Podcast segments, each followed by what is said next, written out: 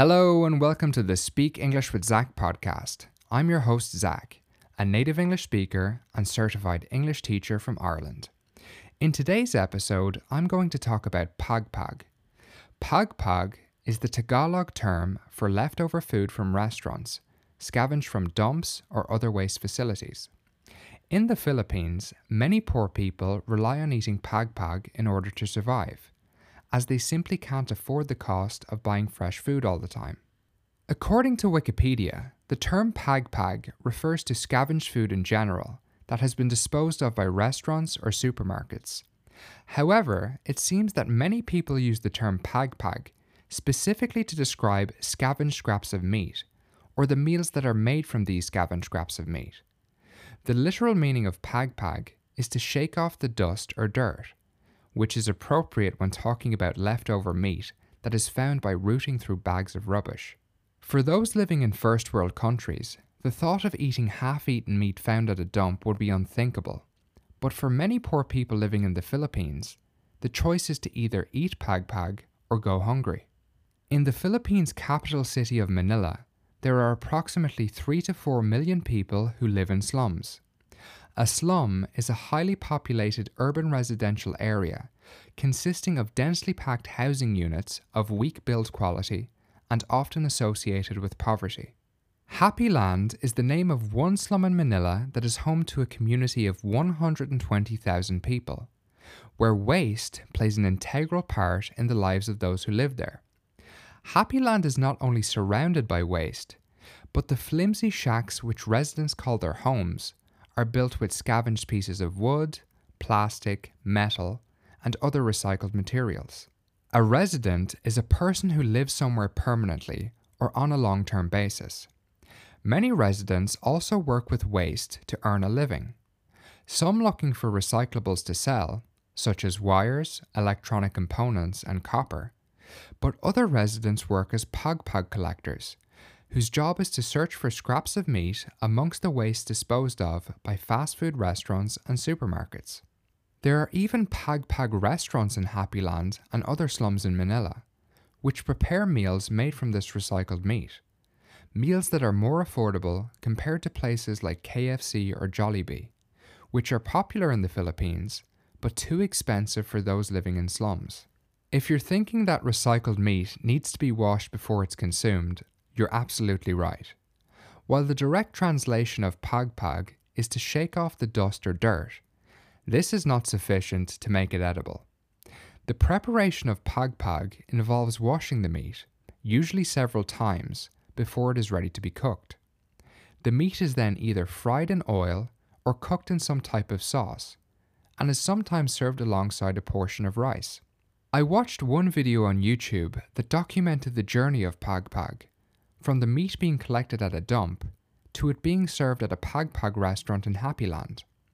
The video shows a restaurant owner in Happyland who is known for his clean pagpag, which is a bit of an oxymoron considering the meat is sourced from bags of rubbish.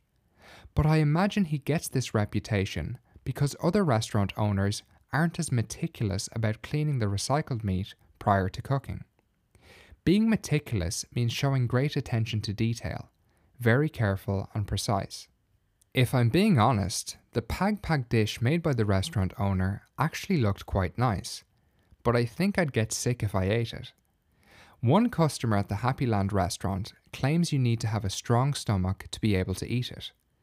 And it seems that those who have been eating pagpag for years have developed strong stomachs that allow them to eat it without getting sick. If you are struggling to survive, the negative health risks of eating pagpag might be outweighed by the fact you need to feed yourself and your family. While some poor Filipinos seem to think eating pagpag is perfectly healthy, according to the National Anti Poverty Commission, a government agency in the Philippines tasked with poverty reduction, the consumption of pagpag has several negative side effects, including stunted growth in children and a heightened risk of acquiring hepatitis A, cholera, and typhoid. Mirna Salazar, a resident of Payatas, a slum in Manila, says that you can tell if scavenged meat isn't safe to eat by how soft or hard it is. But this doesn't seem like a foolproof system. Foolproof means incapable of going wrong or being misused. According to Christopher Sabal, a senior technical officer at the National Anti Poverty Commission, it's not possible to tell how dirty food is simply by looking at it, because you can't see bacteria.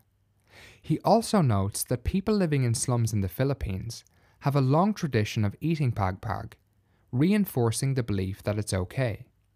But this couldn't be further from the truth, as we can see by the side effects. Food poverty is a major problem in the Philippines, and unfortunately, it seems to be getting worse. Food poverty is the condition of not having access to sufficient food or food of adequate quality to meet one's basic needs. The percentage of families experiencing food poverty in the Philippines increased from 34%, or roughly 8.7 million families in December 2022, to 39%, or around 10.6 million families in March 2023.